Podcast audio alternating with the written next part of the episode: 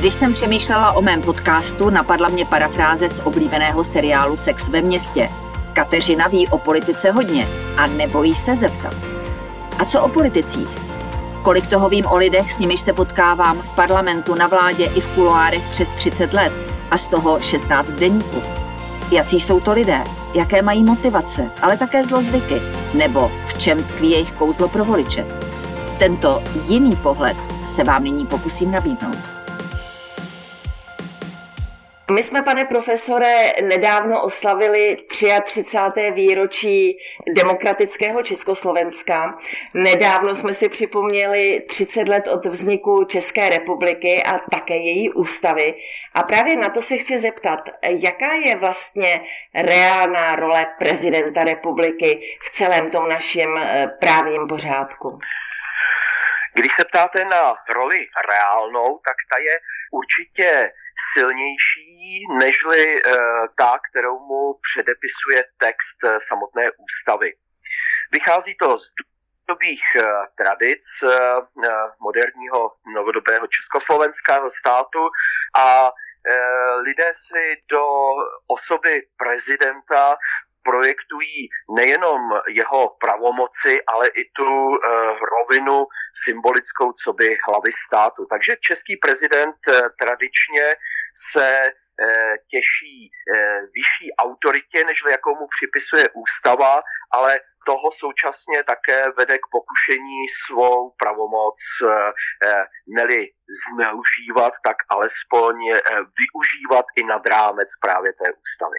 Těch pokušení u Miloše Zemana jsme byli svědky v mnoha případech. Eh, podle vás to bylo na škodu celému tomu vnímání ústavnosti, ale vlastně i atmosféře ve společnosti? Um, já si myslím, eh, že to bylo naopak velmi ku prospěchu, protože díky těm uh, pokusům Miloše Zemana ohnout ústavu ve svůj prospěch uh, a ve prospěch uh, svých uh, zájmových, uh, jeho zájmových skupin, uh, se občané začali o ústavu zajímat eh, mnohem eh, podrobněji, takže díky Miloši Zemanovi dnes i průměrný eh, český občan ví o ústavě mnohem víc nežli před deseti lety. A to je dobře, protože jsme si uvědomili, jak důležitá ta ústava je, jak je důležitá nejenom pro naši svobodu, ale i proto, jak bude fungovat eh, česká demokracie a konec konců i český stát. Takže i na tomto negativním působení já vidím jednoznačně pozitivní eh, důsledky. Konec konců Ladislav Špaček říká, že Václav Havel měl vždycky jedno vydání ústavy při ruce, například v kapse, nosili zkrátka pořád, protože skutečně bez dokonalé znalosti a chápání základního zákona státu se eh, její hlava nemůže, jeho hlava nemůže vůbec obejít. No a tím se dostáváme k tomu základnímu, protože už eh, za týden tady bude první kolo prezidentské volby. Jakého si mají Češi zvolit eh, prezidenta? No, takového, který tu ústavu bude respektovat, eh, prezidenta, který bude eh, mít eh, občanský a politický profil takový, že podpoří demokracii v této zemi a naopak nebude její hrozbou. Takže já bych viděl prezidenta, který bude mít zkušenost s politikou, protože my máme takovou obecnou tendenci zhlídnout se v nepolitických prezidentech, ne prezident je politická role, takže prezident by měl být politickou figurou, ale současně by neměl být um, osobou, která má problém nejenom se zákonem, ale i se samotnou ústavou. A vidíte mezi kandidáty možná favority takovou osobnost? Určitě vidím. Je vždy osvěžující na chvíli poodstoupit od denního politického provozu a s moudrým člověkem se na svět podívat z větší perspektivy. V případě profesora Jiřího Přibáně to platí doslova. Jako právní filozof má v popisu práce nahlížet na věci v souvislostech a nelineární optikou. A díky tomu, že dlouhá léta působí na Cardiffské univerzitě ve Walesu, není ani bezprostředně zatížen českým prostředím. Patřil k těm britským rezidentům, kteří byli velmi zklamáni výsledkem referenda o Brexitu. Tehdy mi vylíčil svůj pohled na věc takto.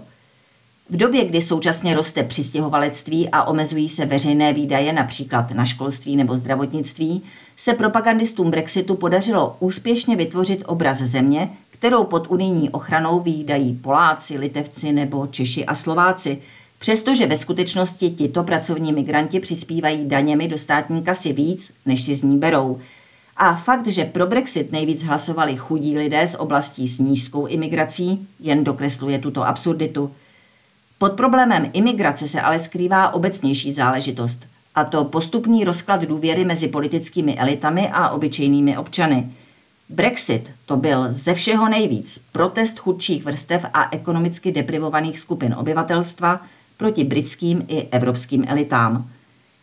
Když se dnes přibáň zamýšlí nad šancemi Andreje Babiše v prezidentské volbě, říká jinými slovy vlastně to též. Posuďte sami. V jeho případě jde o člověka, který má pro nemalou část české populace své charisma, protože obzvlášť ti, co nic nemají, si myslí, že za něj se měli líp – v současné ekonomické krizi se takové pocity násobí a nezapomínejte, že Orvelovo heslo Nevědomost je síla neplatí jen v totalitní společnosti, ale velmi snadno ho lze zneužít i ve svobodných demokratických volbách. A nemalou část voličů vůbec nezajímá, že tato krize začala již více než před rokem a ruská invaze na Ukrajinu ji jen podstatným způsobem zrychlila. Vidí pouze obrovské náklady na holé životní potřeby, jakými jsou teplo v zimě a jídlo každý den. Jiří Přibáň, který spojil svoji profesní dráhu s Velkou Británií, je upřímně nešťastný, že už není součástí Evropské unijní rodiny a jak mi prozradil, nevidí žádnou šanci na změnu. Podle něj dnes v ostrovní zemi neexistuje reálná politická síla, která by chtěla i mohla Brexit zvrátit. Možná proto konstatuje.